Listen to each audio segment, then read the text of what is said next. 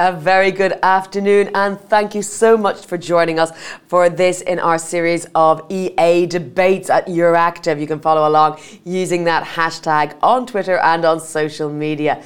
Today, we're going to be talking about the future of work. This is one in a series of events where we're going to tackle this topic, and we're going to talk about the challenges in a fast changing world even before the COVID pandemic, things were changing. We see a change in demographics, we see a shift to digitalization, but of course, the last year and a half have exacerbated the various pluses and minuses. I have a great panel here today to discuss that with me, so let me introduce them to you. We have Katrina Leitane, who is from the EESC as president of the SG Decent Work for Young People and the Inclusion of NEETs through the National Recovery Plans. From the European Parliament, member of the ITRE Committee, we have Eva Kaili, MEP. We have Scott Marcus, Senior Fellow at Bruegel. Michael Freytag is the Europe Public Affairs Manager at the World Employment Confederation. And last but by no means least, Mark Judd is Vice President, HCM Product Strategy in European Middle East and Africa Department for Workday. Thank you very much, ladies and gentlemen, for joining me today. It is a changing world. It is a globally changing world, but we're going to try and focus on what the issues are, particularly in the EU today. So, Katrina, let me start with you. Set out your stall. Tell us what you're working on and why it's important. Okay, so first of all, good afternoon, everybody, uh, and let me thank you for inviting me to this conference. It's really my pleasure to be here today. So I'm a member of the European Economic and Social Committee working on the opinion on NEET uh, youngsters uh, who are not in education and not in unemployment. And my background is youth sector, so my contributions today will be more from this perspective. Um, Scott, let me jump straight to you. Um, Tell us a bit about uh, what you're following, what you think is of interest at the moment. I'm afraid, I think you're on mute. Oh dear, uh, the sorry, I'm on mute is uh, something that we all know very well after this uh, year of COVID. Good. So I think what you said was exactly right, though. What we're seeing today is an intensification of a lot of trends that were already visible for a long time uh, the tendency toward flexibility of work, flexibility of work hours, flexibility of the mode of employment, that's something that's already visible in the literature going back to the 1980s. A shift toward self employment, a shift toward gig work, including things like Uber drivers, uh, that was already visible before the pandemic. It's, uh, it's changed a bit, but it's there. Uh, one thing that's been particularly noteworthy, though, is the shift to remote work. Now, remote work was always there, um, but it was growing relatively slowly. And again, some professions are much more suitable for it than others. Um, there were people like farmers and people who work in fisheries, miners. Um, they were not working in an office ever, um, and bus drivers too. Um, but uh, they also didn't have the opportunity to choose where they worked. Knowledge workers could. And what we saw was a slow growth, mainly in people in the higher quantiles of income, mainly for people uh, with higher skill levels what we've seen is an absolute explosion in the amount of remote work that was done. It was always possible. Companies resisted it. Now that they had to do it, they find that they can do it. And that's the change. And the ability to use collaboration tools, as we're doing right at this moment, um, that's enabled a lot of things that would have been more difficult in the past. What we've also seen from COVID is shifts in employment patterns. Uh, the impact has been greater on hours worked than it has on the number of people employed largely due to program like programs like the German Kurzarbeitergeld, short-term payments to keep people employed, nominally employed even at a lower rate, which were tested in 2008, 2009, proved themselves, were quickly redeployed here, have been very positive. But the impact on hours worked has been very different in different sectors. Uh, if you look at restaurants, if you look at hotels, if you look at air transport, clearly enormous impacts. If you look at manufacturing and some other fields, uh, not so much. Uh, things are working in some of those sectors almost normally. I think the biggest question is will things go back to where they were? And for that, uh, I'd like to quote uh, one of the old Zen Buddhist scholars. Uh, he said, Before you begin to study Zen Buddhism, rivers are rivers and mountains are mountains. Once you begin to study Zen Buddhism, rivers are no longer rivers and mountains are no longer mountains. But after mastering Zen Buddhism, after achieving enlightenment, then once again, rivers are rivers and mountains are mountains. So, what I think we're already perceiving is a return to some form of normalcy, but it'll be different than the normalcy that we left. And with that, back to you. Thank you, Scott. That's a, a, a, philosophical way to start us off. Uh, Michael, give me your thoughts, your, your opening comments on uh, framing this discussion, because we will get into the nitty gritty. Yeah, thank you very much for inviting us. The Voice of Europe is the voice of the employment industry, so our members do temporary agency work, career management, and other HR services. We have 30 federations throughout Europe and 50 worldwide. What we have seen is an increasing diversity of forms of work. Uh, impact of digitalization was mentioned, um, platform work, uh, but also new skills needs um, and needs to reform social protection schemes across Europe and in the member states. What we see as a key solution to drive these changes is social innovation, meaning developing new solutions for working, learning, and social protection. And our industry is actually at the heart of doing so. Um, COVID 19 of the last uh, year and a half has certainly accelerated and, and strengthened these trends, but it has not really changed or shifted the world of work fundamentally. Remote working has been there before, it's been now the norm for many people. Um, but what we have been seeing in the last couple of months and in the last year is the need to foster resilience and reforms. That's why we came up with a manifesto just a week ago, uh, which focuses on with recovery, reform, and resilience, and there a strong need on, of course, fostering recovery, but also managing risks that are much more prominent nowadays than they were in the past. Uh, for the recovery, we need labor market reforms, uh, promoting diverse forms of work, and we also need to reform social protection schemes in Europe. With that, I would give the floor back to you and continue the discussion later. Thank you, Michael. Mark, um, let me ask you, explain a little bit about Workday as well, so, so people know what, where you're coming from uh, and, and why you're involved in this debate. Of course. Thank you, Jennifer, and thank you very much for the invitation to join the panel today. So, for those that don't know Workday, Workday is a leading provider of cloud based applications, particularly in the finance and human capital management space. Uh, we've got over 3,500 uh, customers uh, worldwide uh, on Workday finance and HR uh, uh, solutions. 600 of those are headquartered in Europe, but of course, many of the other customers have people based here in, in Europe. Um, if I move a little bit onto this debate around skills, uh, Workday uh, engages with many of those customers on uh, managing the, uh, the resources associated in the life cycle of human capital management. Everything from sourcing uh, capability to workforce planning uh, into the whole process of development, learning, and compensation management, etc and it's become very apparent to to us, uh, and I'd, I'd, endorse everything that uh, uh, that Scott and Michael have said around the uh, increase in activity that's happened uh, around the catalyzing of the COVID environment. But it has uh, really advanced an agenda that existed before around digitalization, and very much from our perspective around a real focus on the use of skills as a new currency in helping to drive business success and define business requirements. and so we've been focused uh, significantly on building skills into the flow of work around all aspects of human capital management uh, with our customers and working with our customers on that.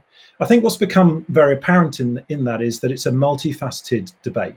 Uh, and, and also, uh, we've seen now the use of skills going into areas that we we'd originally conceived of it being really from a perspective of uh, driving capability into the organization and delivering on business success, but it's become a major feature of a debate around uh, aspects such as uh, creating the right sense of belonging, uh, the broader diversity debate, and how you can use skills objectively to help shape culture of the organization uh, and uh, create the right uh, scenario for organizations in order to sustain themselves in climates such as the we've all faced in the last 18 months. Well, thank you, Mark. I, we are going to talk about the workforce as an asset, I'm, I'm sure. Um, but let me come back, uh, Katrina, to you. Um, Mark there mentioned skills as, as one of his uh, as one of the elements that, that we're looking at. Tell me a bit more about what you're working on with regard to skills for, for, for these uh, NEETs, if we call them that. Yeah, thank you very much uh, for coming back to me. Yes, I want to particularly emphasize the situation of young people. So pandemic has hit young people particularly hard and has affected their fundamental parts of their lives like education, social life, and work. Even before the COVID-19, youth aged 15 to 24 were indeed already three times more likely to be unemployed compared to adults, while 126 million young workers were in extreme and moderate poverty worldwide. There were about 30 million young people aged 20 to 34 who were neither in employment nor in education and training in 2019 in the EU. The COVID 19 crisis has undone 10 years of progress of jobs for young people. Behind these numbers are the leaders of tomorrow doctors, teachers, policymakers, scientists, and farmers who we want to shape the future of the EU. So, if we want young people to be Europe's future, to drive our green and digital recovery, so it's absolutely crucial to make sure we have resources to do so. When a flower doesn't bloom, you fix the environments in which it grows, not the flower. So I will talk to today about more about young people's situation. Thank you very much. I'm going to come back, Scott. Um, I want to reflect a little bit on the digitalization process because this is a big push of the EU uh, along alongside sustainability in these national recovery plans. There's all this money that's being given to countries to help them dig themselves out of, of the of the crisis we're currently in regards to the pandemic. How is that going to affect the way in which people work because there's always been those with careers and those with jobs, if we want to put it very bluntly in, in, in very, very stark terms. How is digitalization going to change that, or is it? Both a, a positive and a negative face, like the like the Roman god Janus. I guess I'm into metaphors today, but um, I know a few years ago, some uh, Oxford University scholars uh, really kicked up a fuss when they argued that 47% of American workers uh, in, in the United States, this is now, were at risk of being unemployed due to artificial intelligence, big data, all of those technologies, robotization, within a small number of decades. What we see today is a little different. Almost everybody that's analyzed this finds that the impact, if at all negative, will be small. In fact, it might be positive, partly because what's eliminated or changed is individual tasks, not whole jobs. Um, the, the impact is very different. And also because technology creates at least as many opportunities as it eliminates. I mean, if you look, uh, you know, in, in, most of the world, 200 years ago, everybody was farmers. The fraction of the population that's farmers today is tiny, and yet that doesn't mean that our societal welfare has declined. So again, this, this digitalization is going to have an enormous impact. Now, you referred implicitly, I think, to the uh, Next Generation EU, specifically to the Recovery and Resilience Fund, which indeed it's pretty close to 750 million in 2018 euro. It's a big sum. Out of that, 20% is supposed to be sent for, spent for digitalization, not just increasing digitalization, but also dealing with consequences of digitalization. Uh, another substantial chunk, 37, 38%, is going to uh, sustainability, to green things. So this has the potential to be transformative. A lot of things that were needed for a long time, a lot of things that were on the, the shopping list for years, suddenly have some money behind them. Um, a few, oh, maybe six months ago, um, the uh, German uh, finance minister Olaf Scholz was speaking at one of our events, and he said, if we simply build things back the way that they were, we will have done a disservice to future generations. And that very much, I think, comes back to what Katrina was saying. Uh, we need to build back differently. We need to build back better. And a key piece of that certainly is digitalization. Another key piece, and, and um, uh, again, one of the other speakers touched on this, is, uh, is education. Where we've had rather brittle education systems in Europe historically, uh, we need to put much more focus on lifelong learning. Uh, Katrina was absolutely right to say youth unemployment is far higher than unemployment in general. Uh, one Eurofound study found something like 17% of people who had been employed before the pandemic, of, of young people who had been employed before the pandemic, are now unemployed compared to 10% over the general population. So they've taken an especially big hit. But essentially, training and retraining is going to be necessary for everybody. Uh, coming back to these results that I mentioned at the outset, how will artificial intelligence change things? Well, again, it won't, on balance, probably eliminate jobs. On balance, quite likely it will increase them, but all jobs will change. Nearly every job will change hugely and this implies that people have to keep re educating themselves and have to keep being re educated by social tools. Uh, well, you said build back better. Um, at, at, a recent event I was with, Commissioner Mariya Gabriel, she says build forward better, which I quite like as a, as a, as a way of saying we don't want to go back to the same old, same old. We want to actually, if we can, use the crisis to, to, to try and find a silver lining. And Michael, I think you have something to add on this. Yeah, I just wanted to get back to the build, building back, back better because I think that is actually not the right approach. I do think we need to innovate, we need to reform, we need to adapt, and we need to do better. So it's not building back, it's innovation, it is new ways of working, and it's serving companies, works, and society as, at large. I mean, too often in the past, we have been looking at benefits of certain groups in, of society, like workers, like the companies, like societies at large, but we really need to look at innovation that drives benefits for all. Thank you, Mark. Um, let me come to you. I mean, I, I, alluded to it at the beginning. There was, uh, you know, in the past there was a fear that you know robots are going to take our jobs. I don't think that's necessarily the fear now. But tell me a little bit about people's reluctance and how do you explain uh, to the public about why digitalization is good for all jobs and not just those in, say, the knowledge economy? It's a great question. Just a little bit of background on me, uh, Jennifer. I've, I've, come out of industry. So uh, prior to joining Workday, I, I, spent 11 years with Rolls Royce Aerospace. Uh, and in my career, I've worked for Toyota car manufacturing. So, you know, I've, I've seen uh, the evolution of uh, applied robotics and, and uh, advanced technology in, in the world of industry. And now in this current role, I see it applied elsewhere. Uh, and I get the fear. I mean, I understand the, the concern, uh, but I, I, agree with what Scott said that um, actually there's more opportunity to offer. Um, but it is a balance to get right uh, to make sure that we don't take the humanity out of uh, our working life by um, over uh, digitizing it in, in one respect, but using dig- digital capability in a responsible way to, to create more opportunities. And, and I think with some illustrations of how we're using that, um, both in uh, in the in uh, direct in manufacturing or in uh, in public sector, whether it be in uh, the financial sector, etc., where we can use it to uh, to create insights, to augment uh, experiences, to improve the quality of services, to improve the standard and telemetry that's used to manufacture products.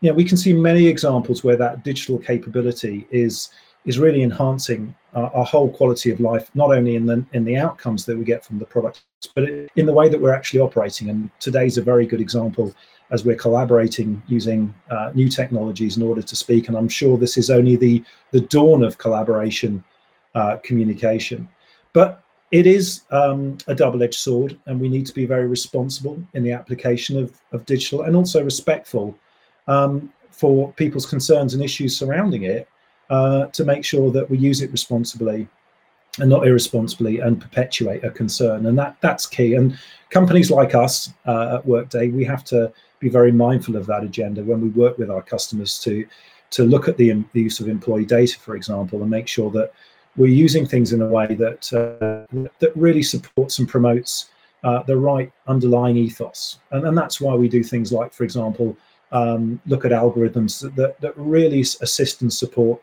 uh, uh, more objective selection in recruitment, or why we're using uh, some of our, our new employee sentiment capability to, to help employees engage in a safe and secure way and uh, and and uh, really surface some some underlying uh, perspectives from employees that otherwise would remain hidden.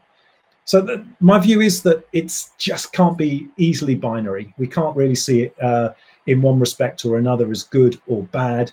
It's like any uh, tool, sophisticated as it is, it's good when you use it in the right way. You're almost citing Kranzberg's first law there. Technology is neither good nor bad, nor is it neutral. but what I want to tease out a little bit there is the difference, if you like, between technology in terms of, as you, you mentioned, robotics, innovative technologies and advances in doing things, and data, because I think we often conflate digitalization with just simply the access to more data.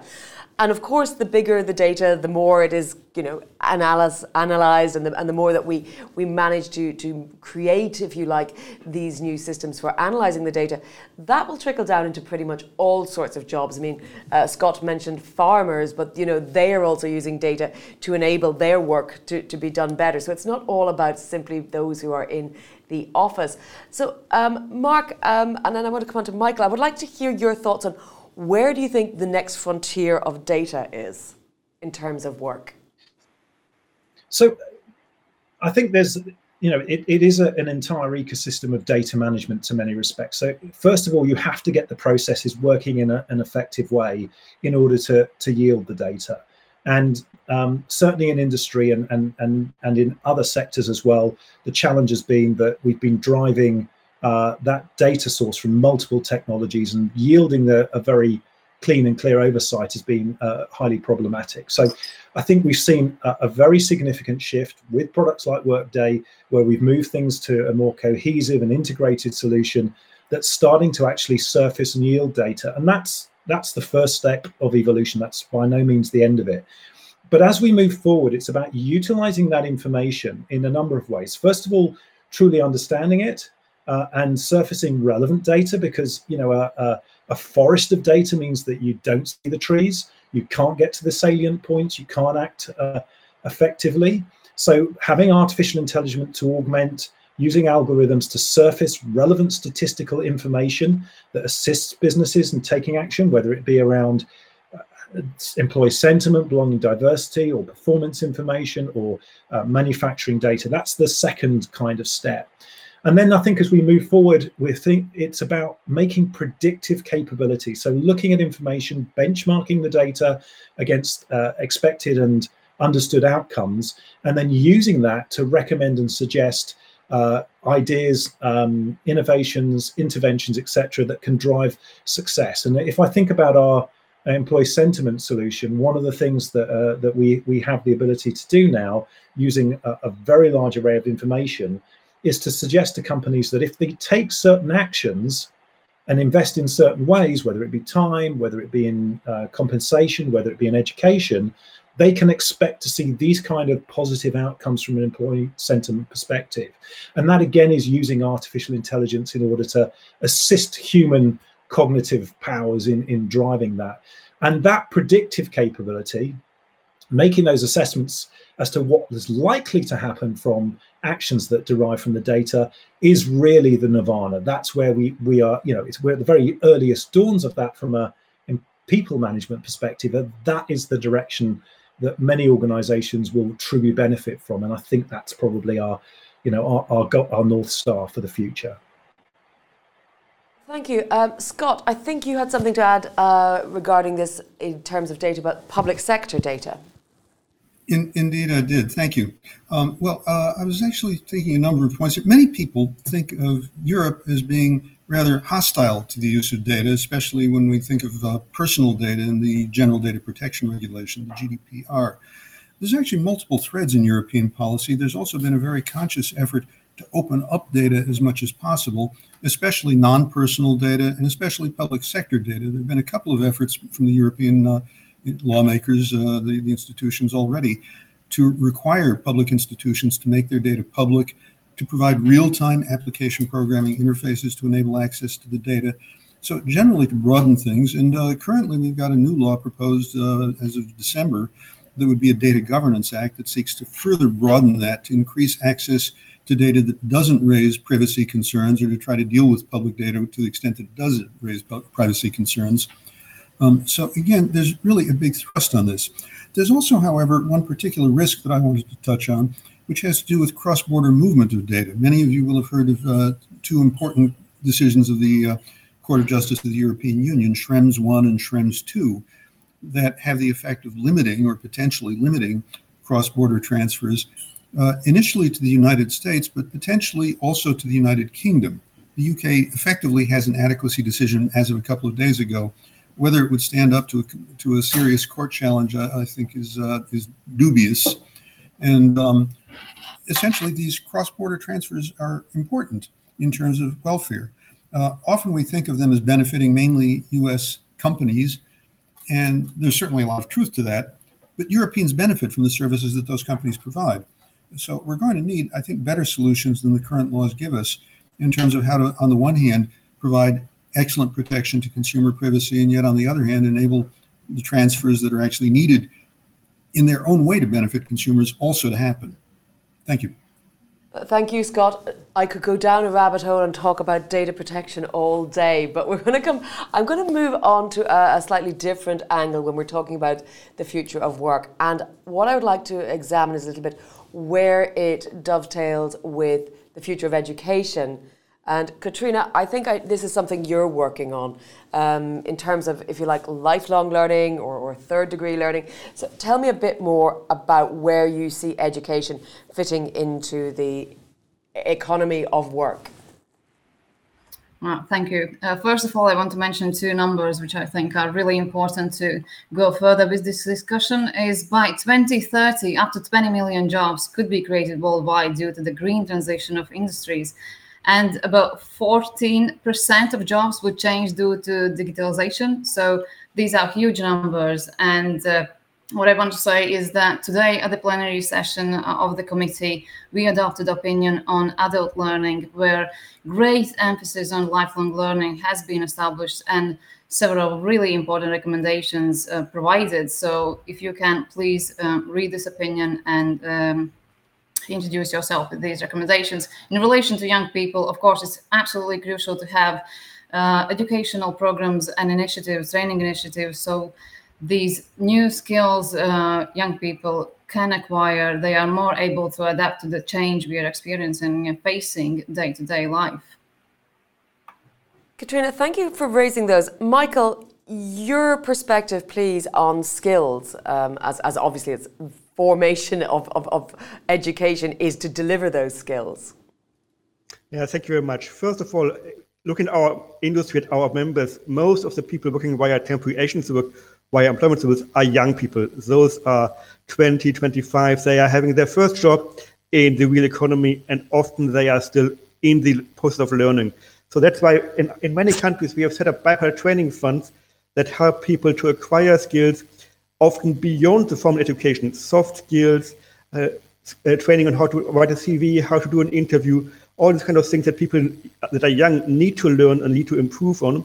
And uh, we also see a lot of activities on learning on the job. Skills development is by no means nowadays going to university, going to studies uh, for three to four years, and then having the skills for life. No, skills means lifelong learning uh, still is a currency in the world of work, and we need to make sure that these currencies are still holding the value they need and holding the uh, the added value they people are needing. What is important there is a commitment of um, companies. Certainly, our members do so by different means, but also of cooperation with public authorities providing support, and also the EU level can important role there on the skills agenda and providing access to finance especially linked to COVID-19, I think it's also important to know that many people have changed jobs, have moved to new sectors, and there again, training and skills enhancement was very key, as also highlighted in a joint statement of our social partners UNI Europa and WEC Europe in the recent past. Thank you, Michael. Well, Mark, you're working very closely with industry. Um, and Michael there mentioned sort of lifelong learning skills. Do you think industry appreciates or, or is uh, is changing its opinion on the value of workers as an asset and the workers' education and skills level in particular as an asset? Yeah, very much so. And I, th- I think this, uh, I think it was a, a theme before COVID, but uh, as you can appreciate, every organization has had to adapt in a significant way to the challenges, sometimes to surge in order to accommodate uh, massive growth, other oh, yeah. times to adapt. Um, you know, we have customers in the pharmaceutical business that have been in the heart of uh, helping to address the issues. We have customers that have in the aerospace business that have been significantly damaged by the consequences of this. So, you know, in order Mark to manage, kind of come back on skills, which is what I've just come to one. Yeah. Sorry. I was just uh, sorry, I'm Jennifer. Just, sorry, I'm just noticing what uh, what we're getting comments in from uh, from our audience members. But please continue your point, and then we'll get on to what the audience is, is asking. Yes. So so so um, from the uh, perspective of businesses, they've long recognized the importance of understanding and managing uh, skills, but also be- because they need to sustain loyal employees that have got long-term service with the organizations without losing uh, the, the, value those employees have to the, the business because they've got the right values, they've got the right relationship with the company, um, and therefore looking at skills in a more agile way. And, and to do that and understanding how the skills can relate to one another, um, how collections and categories of skills can be utilized, and how skills can be adapted from one capability to another so that individuals uh, can have a more um, dynamic career in, in their business and move uh, in you know it, with rapidity in order to uh, to deliver new services or to help move into say for example uh, new types of products. If if if automotive businesses are moving into the electrical world for example you know they don't want to necessarily have to go out and recruit an entirely new uh, workforce in order to to branch out into the digital sorry the uh, uh, the electrical car uh, manufacturer electrical uh, engine manufacturer so skills it's not just binary do you have them or don't you but how easy is it to change skills in your employee population so that you can maintain your people and use skills as the mechanism of change not changing your indi- you know your individual employees when your business strategy needs to adapt. Thank you for that. Um, let me remind the audience you can, of course, send questions to our panelists. Use the ask function and, and say which panelist you would like to ask that question to, and I will try and get some of those questions to them. I see there's a little bit of action going on in the chat, but uh, do use the, the, the, the ask function for specific questions to the panelists. I should also say we are uh, we were expecting to have Eva Kaili, but there's a few technical hitches, so we will maybe get her before the end where she can give us some sort of wrap up. But at the moment, unfortunately, she's not available to connect. Scott, let me come to you. I know you have a, a lot of thoughts on, on, on the points that Mark was just making. and you're on mute. The, the, catchphrase of the last two years, you're on mute. Indeed. Sorry, sorry. I'm calling from a lounge in a train station, and so I'm muting when I'm not speaking. Um, so, so, some of us have to be a little flexible to do these things. Good. Uh, no, I, I, wanted to first off uh, very much endorse the comments that uh, Mark was making, but also add something. What the statistics tell us is that in terms of lifelong learning, um, most of the lifelong learning is going to people who already have high skills. And in fact, a lot of the literature tells us that uh, companies tend to put a lot of their benefits towards those who have firm specific skills anyway. So, but, there's a risk actually that this effectively increases polarization within the workforce and that it uh, further disadvantages those who already have lower skills who may be the ones that are most at risk of being thrown out of work. Uh, so this, I think, is something that we have to look at. Know, essentially, how do we make training available to a wider slice of the workforce, not simply to those that the companies are most intent on, on retaining. Thanks. Thank you. Well, Katrina, I think perhaps you will probably have an interesting take on that because um, obviously you're focused on young people, but, but do you see any reflections of what Scott is saying there that lifelong learning tends to favour those who are already skilled? Mm. I'm, I'm using yeah okay sorry. Okay. Uh, yes I, I can agree absolutely what uh, Scott just said and uh, I want to mention two um, studies actually um, done by European Youth Forum and there were really great recommendations and solutions for youth inclusive future of work. And there I can see that investment in young people skills are one of the most important uh, things we have to develop and work on as well as reform welfare systems and labor legislation is really crucial uh, as well to improve situation for young people.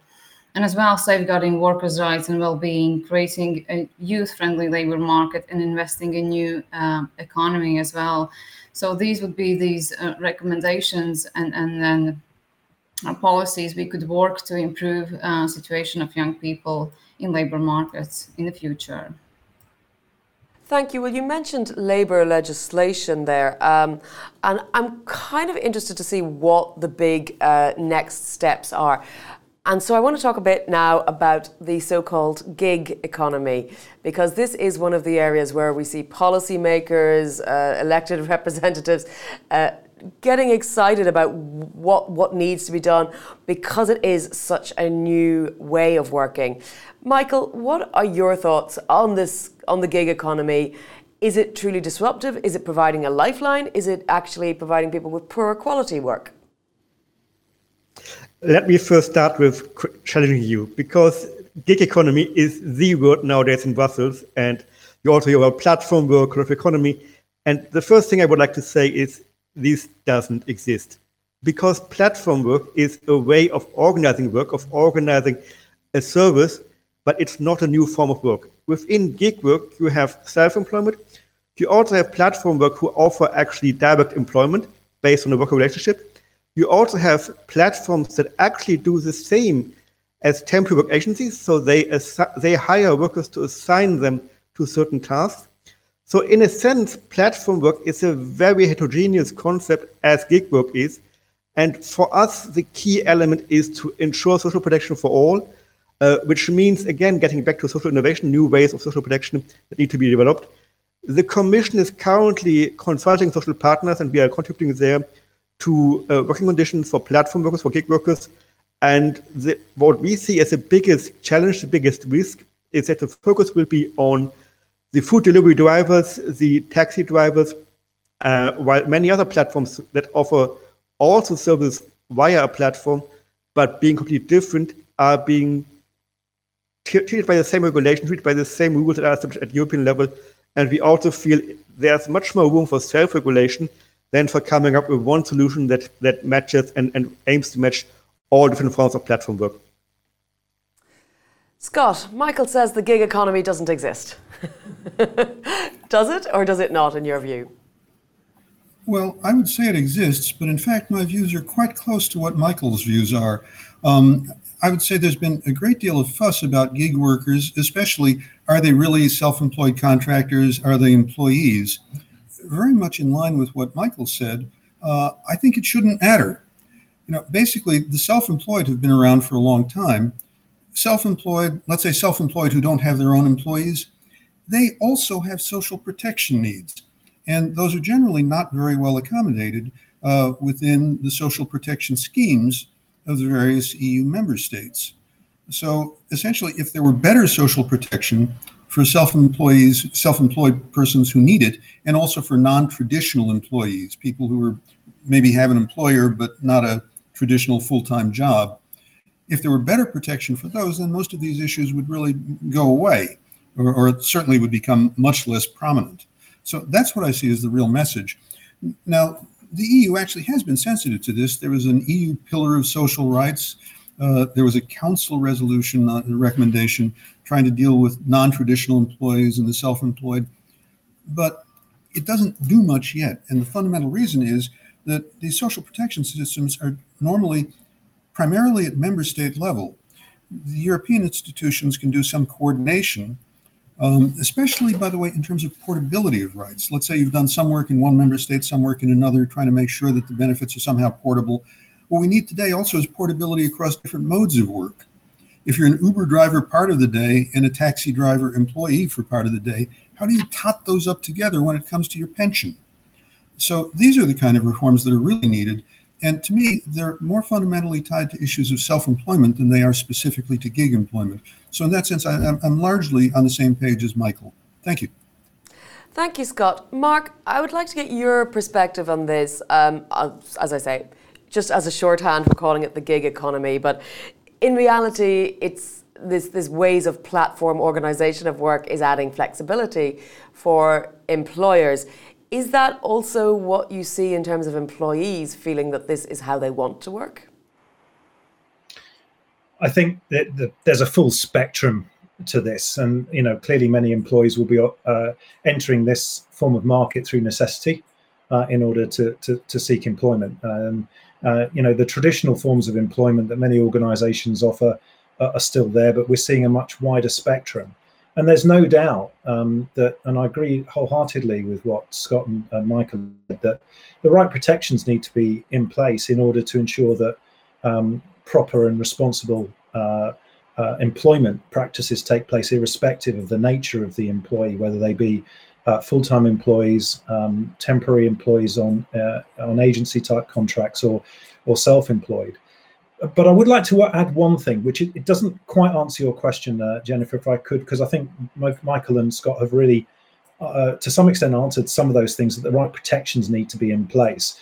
Um, and but there is definitely a, a, a new type of employee now, that doesn't compensate for those that feel the necessity to, to work in this market that may not be um, get, getting the best out of that. But there is definitely an employee that wants more flexibility as well. So I'd see that as you know another facet in this conversation, um, where employees are actually looking to be more um, agile uh, in employment, where they actually operate on a more kind of crowdsourced basis. And we see many organisations and um, industries, businesses now um, springing up where um, uh, where individuals with the right skills um, uh, want to enter the market on a more flexible basis and contract uh, on on the unit activity of work, uh, sometimes at quite high premiums, to be brought in for certain R and D work, uh, to be brought in for sort of special and, and highly skilled areas uh, we see that. I'm not necessarily saying that's uh, qualitatively good or bad, but we definitely see that being an aspiration for many businesses to tap into that kind of market. Um, I do think that it comes back uh, to Katrina's point earlier on as well that that then needs to be fed properly with uh, with the with the way of um, uh, uh creating the right education opportunities for, for young people to enter that market. Uh, and that is a real challenge because in the past that's been the auspices of apprentice programs and education programs offered by mainstream employers. So it's there. Um, but there's there's still a way for it to evolve and to go. Uh, and I think you know we, there is quite a, a, a, a great deal more of uh, thought that needs to go into how we sort of replenish and encourage that if that's going to be a, a growing market. And we definitely see a lot more um, people going into that way of working. Michael, I think you uh, wanted to add to this question about protections. And you're on mute. Not. We've got you. We've got you. It's good. Thank you. Yeah.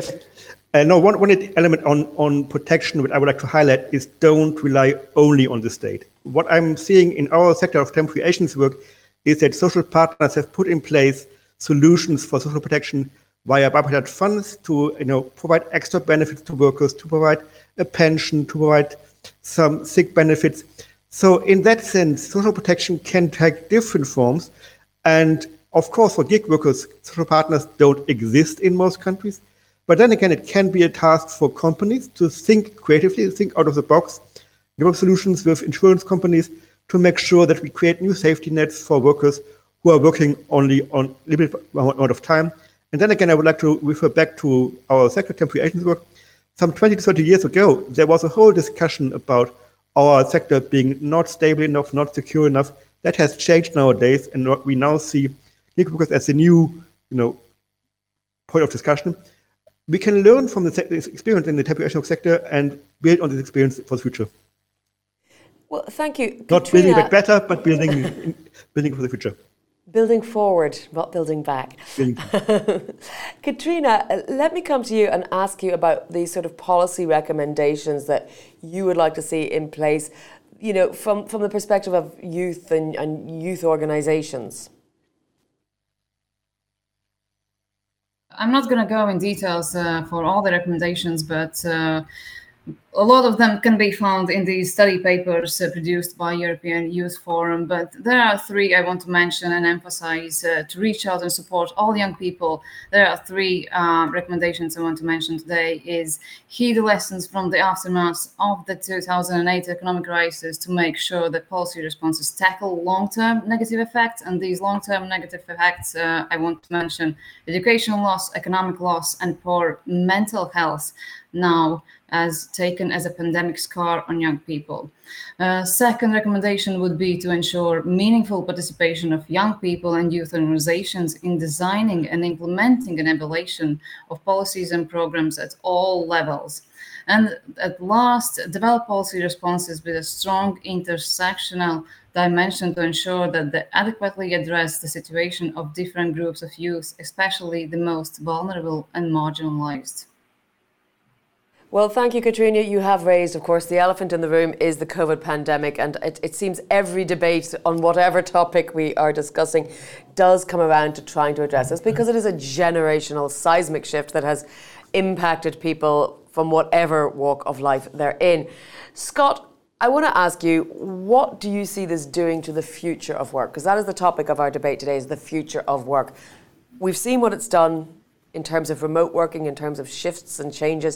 But what of the changes we've seen do you think will be lasting? Uh, do you see any silver lining, or indeed do you see residual pain coming from, from the from the economic crisis that will will fall out from this pandemic?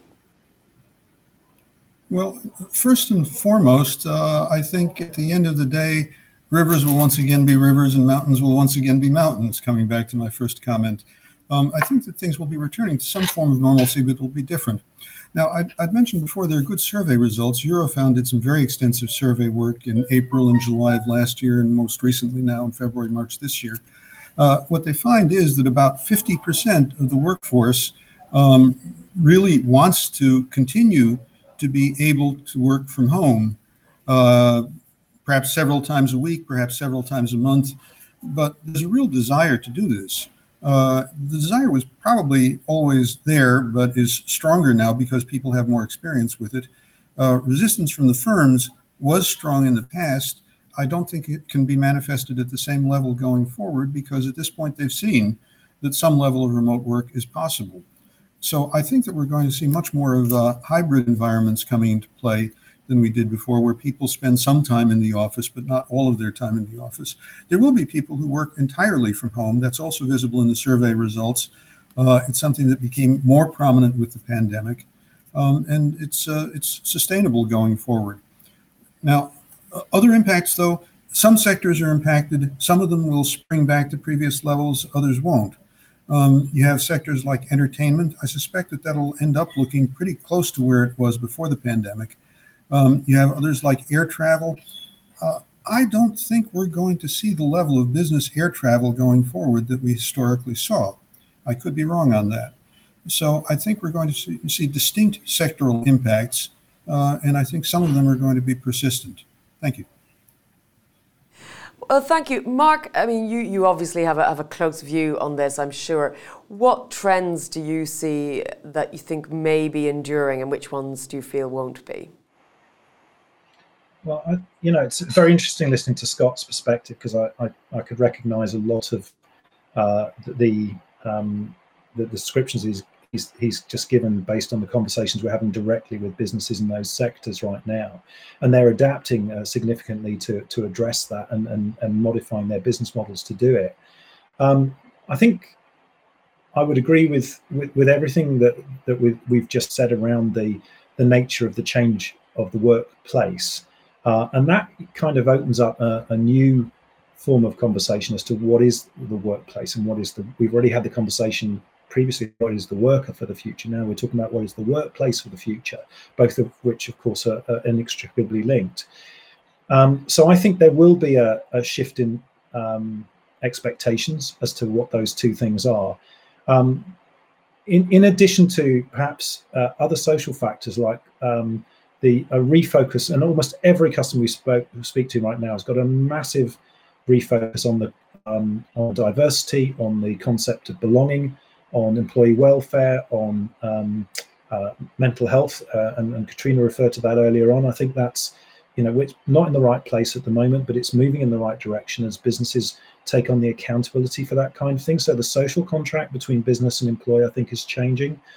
But the other thing, which may be a a more kind of silver lining to the um, the outcomes of this is the concept of teams is changing a lot. I think teams were very much a proximity based concept in the past. Um, and now I think the idea of the collaboration tools that uh, Michael mentioned earlier that are now coming into play, I think will change the way in which people are looking to collaborate. Uh, and my expectation is that what we're seeing in terms of things like Zoom, Teams, um, and other forms of uh, collaboration tools are going to continue to innovate quite significantly um, so that you know, we'll get a better blend of what takes place in a, a physical workspace. Uh, and that will change as well as people look at more collaborative environments in the workspace as opposed to perhaps box-like offices or, or open plan uh, cubicles. And also, I think international working with effective tools to work on um, uh, technical projects or problem-solving issues could start to see, seem quite different in the future with with that merger between new types of employees, new types of workspaces, new types of technology, just recreating that holistic environment of which the home will now play uh, an important part in the way that it didn't before, for better or worse. Uh, and it will be worse for some and better for others. The workplace and the and the home space are pretty much now synonymous for, for many people. Absolutely. And we're all, of course, working from different places, and we're also very familiar with the gremlins and the technological hitches that somehow prevent us. Because we do have Eva Kaili, the MEP. She has been trying to connect. And Eva, it's Jennifer here. I hope you can hear me, but I think we've got you on the line. And I thank you so much for joining us. We've been talking about the future. Great. It's lovely to speak to you. No problem. It's lovely to hear you, even if we can't see you. We've been talking about the future of work, the pressures put on us by the COVID pandemic, remote working, the gig economy, and what we think will change in the digital revolution. Tell me a bit about what you're working on as a policymaker in this area. Yes, so uh, I'm sorry that I haven't heard much of what you have discussed. So I, I hope I will not like repeat points that you've already made. Uh, but of course, I, I, believe we all uh, realize uh, how this pandemic has accelerated um, the use of new tools in the future of work. And we have also realized not only that um, uh, we will change the way we used to uh, understand what you know work means, and in terms of several different factors, proximity, as it was just mentioned, but um, also quality of work, and if you need to have a more flexible schedule, but at the same time to protect what we have achieved to protect the rights of workers um, offline, to translate it online. Um, the same time, besides the, the, nature of everything that uh, changing in this uh, teleworking environment, we also see that we have new jobs being created, new future jobs. Um, so in uh, in Europe, we have been uh, trying to understand all the changes in all the aspects and levels uh, that occurs. For example, we have already um, an ongoing file on the platform workers and how we can achieve the maximum um, uh, protection uh, of, of their um, the, the new uh, platform uh, understanding of work and how they can manage to let's say not have just a, um, a main salary but also to be able to complement their salary with extra uh, part-time jobs and make giving them opportunities that they didn't have before but without this leading into any kind of exploitation because it could actually leave gray zones. And also we discuss even about the new rights that we should have not just to translate but also to understand that these new forms they require also a new uh, way of thinking um, I remember 2018 I, um, I was calling for um, the right to switch off uh, now we have already introduced and called the, the commission to come up with uh, a legislation for the right to disconnect. Uh, coming from Greece, I can tell you that already the new um, uh, legislation on teleworking uh, introduces the right to disconnect. So it gives the workers a lot of options safeguarding the rights. And um, since I, as I said, I haven't heard what you said, I just read today that artificial intelligence not only changed the way we work and the um, different nature of work that we have to be prepared of, even for our children, we cannot even predict what kind of jobs they might um, need to have. Like being a YouTuber was something that, like two years ago, nobody knew exactly that it, could be a job. Um, and uh, if, if your daughter or your son wanted to be one, you didn't know exactly how to guide them or support them or give them the um, the necessary digital skills. So I saw an application that detects the uh, attention of the politicians at the parliament uh, during discussions at the plenary. So basically, it was ranking who was paying more attention and who seemed interested, or they were completely focused on their like iPhone or taking um, uh, notes or doing something else. So we we see so many things changing that um, I believe we will have a very interesting. Uh, uh, debate also when uh, we will start working on the artificial intelligence file. Now it's being discussed who will have the competency, if it's going to be shared between committees. It also um, uh, makes sense, you know, to have a debate like that because it changes everything horizontally. And uh, we have to make sure that we will be able to um, to understand all these aspects and to be able to see how this transformation will, will happen. Um, so I think these are the main issues. We have the platform workers, we have the right to disconnect, which is essential, and the employment committee mainly. And now we have the AI coming, and in a couple of months we will have also the working program of what's happening in 2022 in terms of AI. If there will be more things that we will have to address with legislation, and of course, Data Act, which is the core, the fuel of the algorithms uh, what kind of metrics can be included, what kind of data sets can be shared in the industry.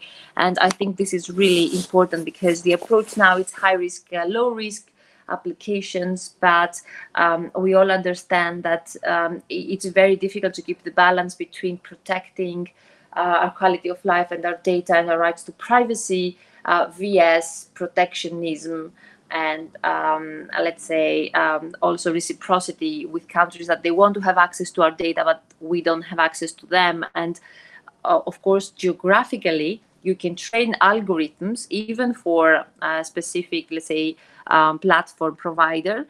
Um, but it depends on the culture also of, of the people that are involved so you need to train your data with uh, with different um, uh, geographies and metrics. So it's very important to understand that we com- we constantly generate data, and they have a value that we should be able to control and understand, and also um, protect citizens that they don't want to share their part of sensitive data, and also balance this with the right to um, uh, to privacy and freedom of choice.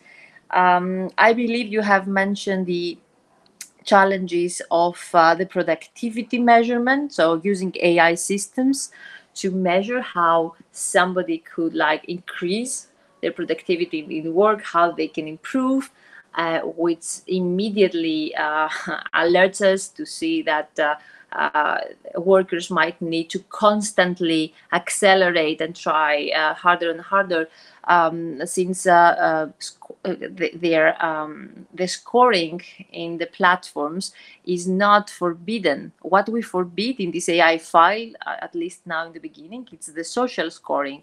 So a government cannot exclude you from public services, or they cannot score citizens but it is allowed um, to you to be used in, in the business models that exist. So we have to be mm-hmm. very careful at what level these tools will be used and how we can avoid exclusion and of course discrimination. Eva, you've covered an absolute plethora of things in, in your statement there. Uh, I have to say, as a journalist, I'm particularly um, intrigued by the idea that we can measure how attentive our politicians are being when they're sitting in plenary. But you raised an issue of, of we haven't discussed, which was something I did want to come on to. So thank you for that, which is the right to disconnect. This uh, question of work life balance, because today we're discussing the future of work, but work is only one part, and we have to look at the other part, I think, as well. Michael, let me ask you what you think about, uh, as Eva was mentioning there, this right to disconnect. We, we see a law in France. We were going to hear about it more, as she says, at EU level. Where do you stand on that?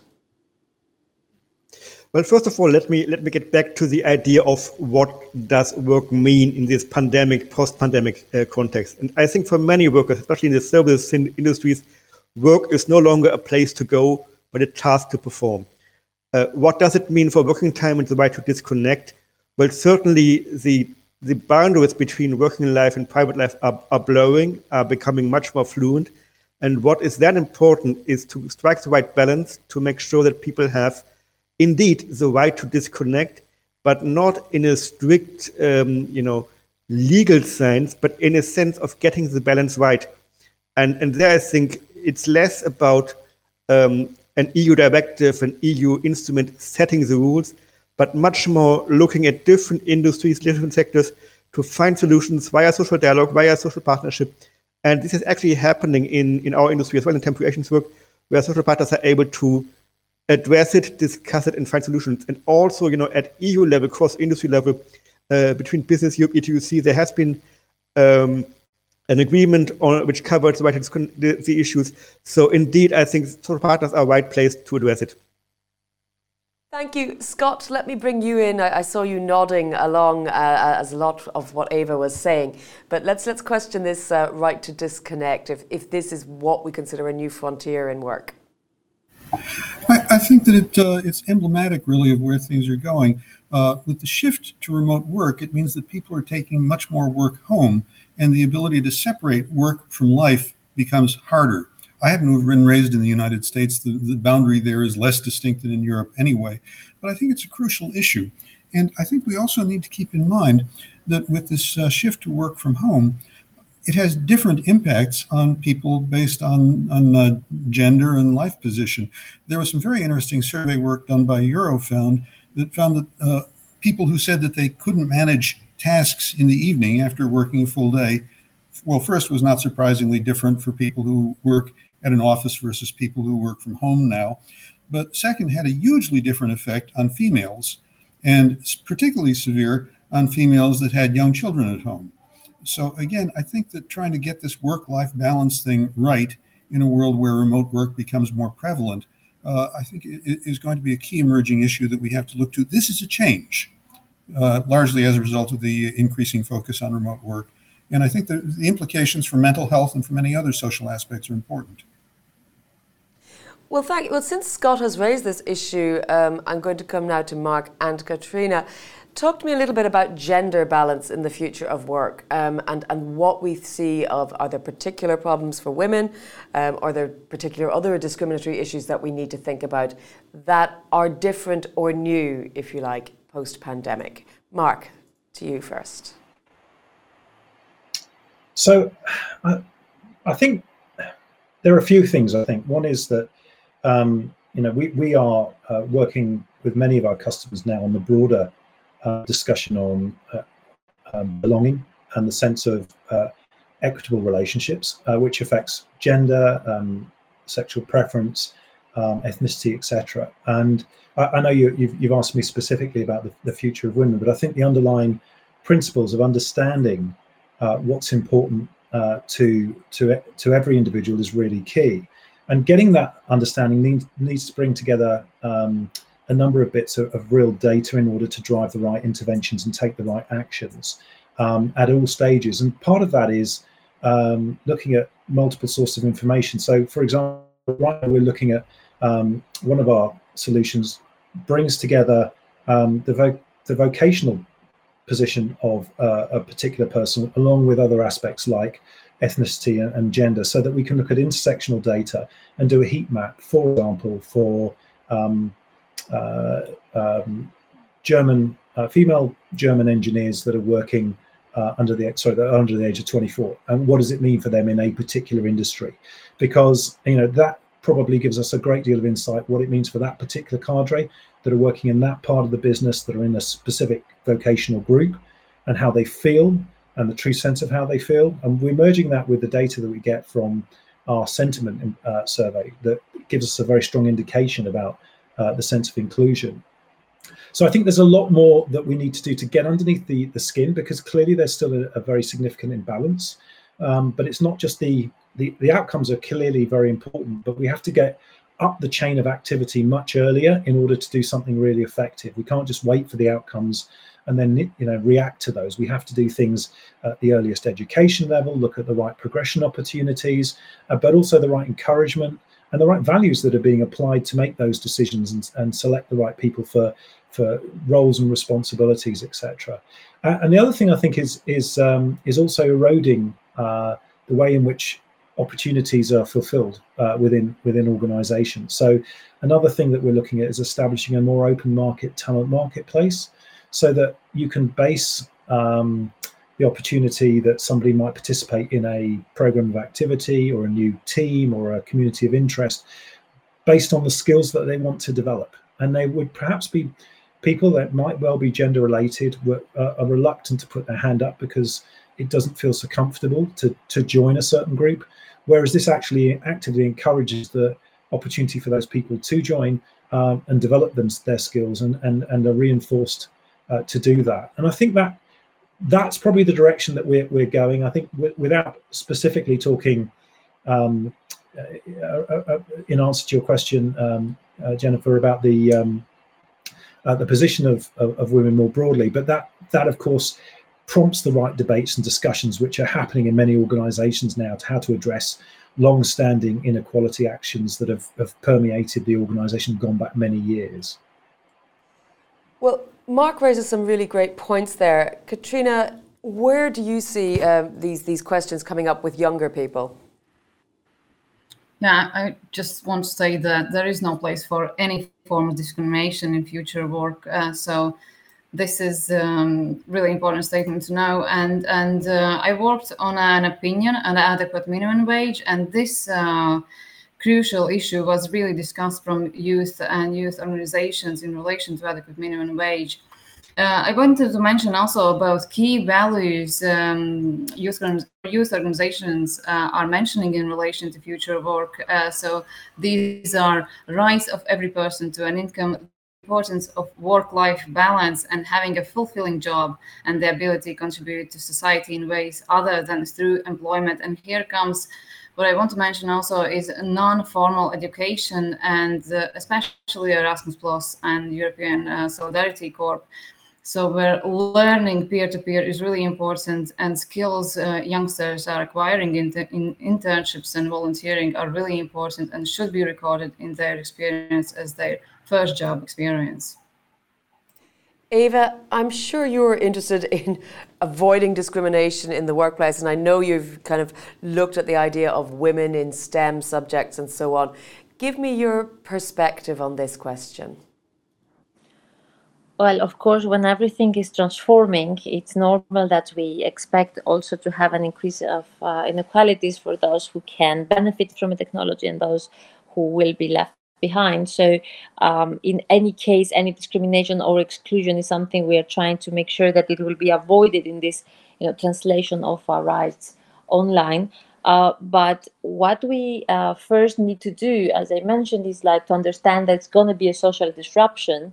And um, since we have actually decided that our vision is to have a human centric and trusted AI, we have also to um, make sure that this is going to be our, our compass and um, i have the feeling that when i was talking about like social protection to extend it and and to cover all the, these new aspects and the new challenges that occur of course i mean that this would have to to go also for um, all the gender issues that they um, might happen. You know that there there are already ai systems that have failed exactly because constantly they are biased uh, for diff- from different metrics that people since people are biased in any case creating these these algorithms and the data we generate are the ones that train them.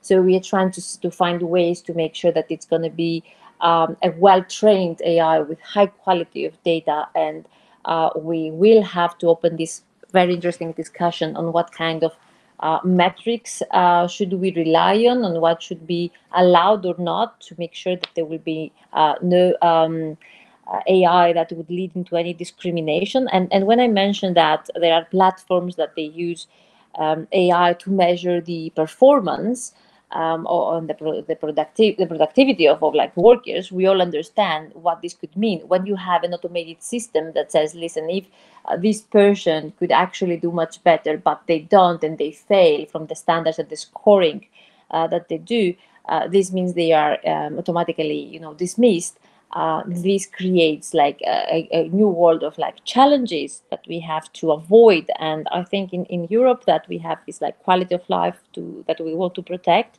We will manage to not have a controversial artificial intelligence. And um, and I, the example i mentioned about politicians is not for anyone to feel that it's the governments that would like do uh, surveillance for workers. It's also for for the politicians that they have to deal with all these um, AI systems to understand it and, and decide what kind of new rights should be introduced.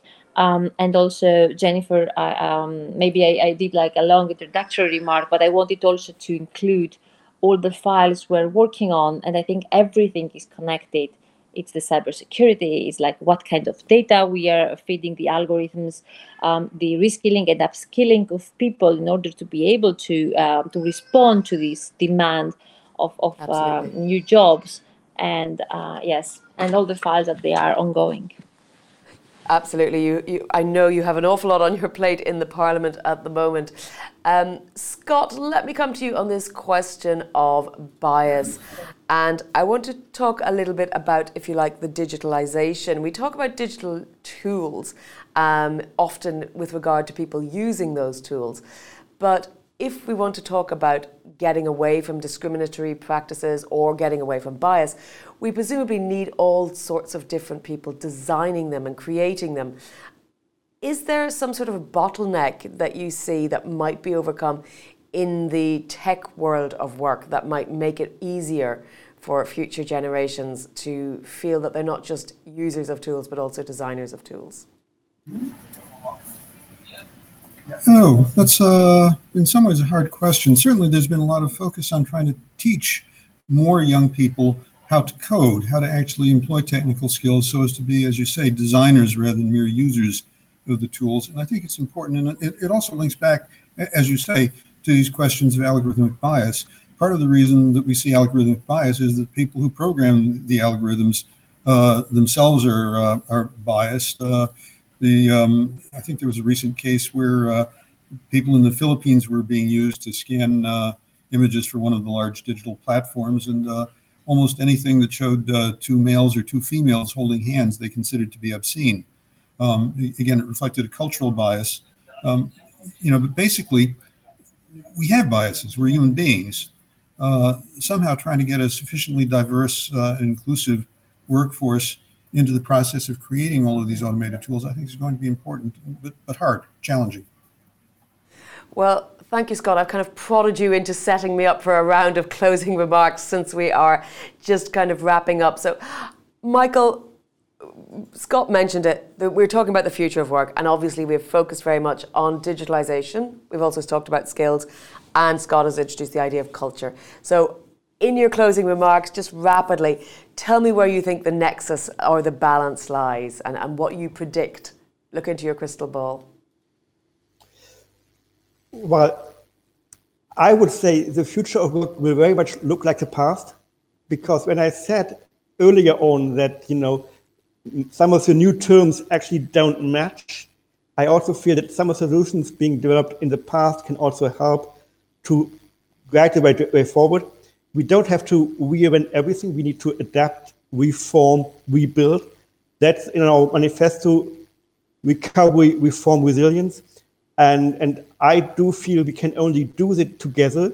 So as social partners, with governments, with the tech providers, with platform suppliers, building together, building new, not better, or building not back. But indeed, we are in there together. Let's shape it. Let's make it to the benefit of all. Thank you, Michael. Katrina, your closing thoughts. Uh, we've we've covered a lot of ground in the last hour and hour and a bit. Uh, I started with the quote, and I think I will finish with the quote. Uh, some some talk to you in their free time, and some free their time to talk to you. So please, uh, dear policymakers, uh, make yourself available for youth and youth organizations because they have huge potential in, in their organizations, and they have uh, great researchers and studies uh, on their tables ready for discussion. So please involve youth organizations and civil society organizations to make policies uh, which work for um, people and for our next generation. Thank you very much. Thank you, Katrina. Well, I think then, of course, I will turn to Eva to get your quick closing remarks. Eva. So, uh, Jennifer and everyone, it was a for me it was a very interesting discussion because as you understand, we are all learning every day of uh, what the possibilities are out there and what are the challenges that we need to face. Um, and I would maybe say that um, it's better to be late a bit in order to see how innovation is changing our lives before we um, try to control it completely. Um, and and ensure that we have quality of life also in the digital era. Um, so this is what we're trying to do. So please, like, reach out uh, because we have ongoing uh, files around everything that has been discussed today. And uh, in the end, as you all said, work-life balance is uh, what we need to achieve, but also um, under the standards uh, that we have, uh, the, under- the common understanding in Europe and countries that we can have a democratic alliance with, uh, because um, AI cannot be stopped by borders. And I think that we need to be able to understand who with we can um, cooperate and make sure that uh, uh, we will do that in time and uh, we will not be left behind because it, it could be late uh, in the end if we don't find who uh, has the same standards with us and proceed in this direction as we have very high risk AI applications even around um, uh, teleworking and um, the future of work. So uh, hopefully we will get it right, and um, I hope Jennifer we will manage next time to to have like very positive examples of what we have succeeded. And thank you so much for your difficult task to keep it under control and to deal with like people not being able to connect in time. no problem, Eva. It's good to talk to you one way or the other. Um, Scott, uh, Scott from the train station. Uh, your your closing remarks. We, we're, we're seeing a real dedication from people across this panel. Indeed. Thank you very much for that. Uh, well, uh, actually, I'd like to close drawing on the remark that you said. I, I, I, think you're right to say that the focus should be not on building back better, but rather on building forward better. It seems to me we are going to see some kind of recovery to a, a new normal, not to the old normal, uh, relative to the world of work. Uh, there will be a recovery. We're going to see continuance of the tendency toward increasingly flexible work, toward uh, a shift away from traditional full-time employment toward non-traditional employment and toward self-employment in various forms, including gig work. Uh, we're going to see certainly uh, an in, increasing use of remote work or of hard, hybrid arrangements that are part remote and part on site. And in responding to all of these, uh, we need a response that focuses on human goals and human needs. I think that that's uh, really the strength of our approach here in Europe this will imply, I think, a focus on more equity at work, on enhanced social protection, not just for traditional employees, but also for non traditional and self employed, uh, of which I view gig workers largely as a part. Uh, an increasing focus on training, recognizing that the world of work is changing, that there are new demands coming down the pike, uh, and that it's going to have to be not only for the young, but also for all of us self training and training through various mechanisms to respond to a, a, a rapidly evolving world. And I guess last but not least, what this implies is a need for flexibility because I don't think any of us know exactly where all of this is going to end up, uh, if it ends up at all. And with that, thank you very much. This has been a wonderful panel. Thank you so much for chairing and organizing it. Thank you, Scott. Um, Mark, last word goes to you. Thank you, Jennifer, and thanks to all the other panel members. It's been a really vibrant and, and fascinating debate. Just a few thoughts, I think. One is we talk about the future, um, and we've been living history for the last 18 months in a way that we never envisaged. Everything from uh, the workspace, uh, the way we're looking at people, both socially and in the work environment, has radically changed. Um, and I think uh, that shift uh, has created uh, a, a, great deal of uh, questions about what more uh, will happen as a post uh, the, this COVID uh, environment because it won't end. We're really at the, a new beginning in many respects. There'll be many features and factors that we'll recognise and resonate from the history of work, but I think it will be a new climate, a new horizon for us going forward. Um, and I agree with with everything that all the panelists have said around. Um, the importance of focus. It's going to be uh, technology and the frameworks around that. It's going to be uh, a much more hopefully empathetic and understanding approach to uh, to people and the working space. And I'd just like to end on one point in support of Katrina, which is the future is really the youth, and they've been very disaffected by what's happened in the last two years. And I really hope that we can invest hugely uh, in what truly is the future, which is uh, the the young people that are coming through that will shape uh, the world that we'll have uh, to live in uh, in the next 10 years. thank you back to you, Jennifer. Thank you for your great stewardship and uh, uh, and organisation today. Well, thank you. And thank you to all the panelists for making my work incredibly enjoyable today because it was a really interesting conversation. I'm really delighted to have heard all of your comments and thoughts. Thank you also to the audience for tuning in. Uh, a couple of questions came in just as we're finishing, but I do think this is a conversation that we're starting. We could have kept talking all day, but it's not over. So please do use the hashtag EA Debates, tag Workday, tag the other panelists, and keep the conversation going online via social media. And stay tuned because we have more live events coming up from you from EURACTIV in the future. Thank you for your attention. Have a great day.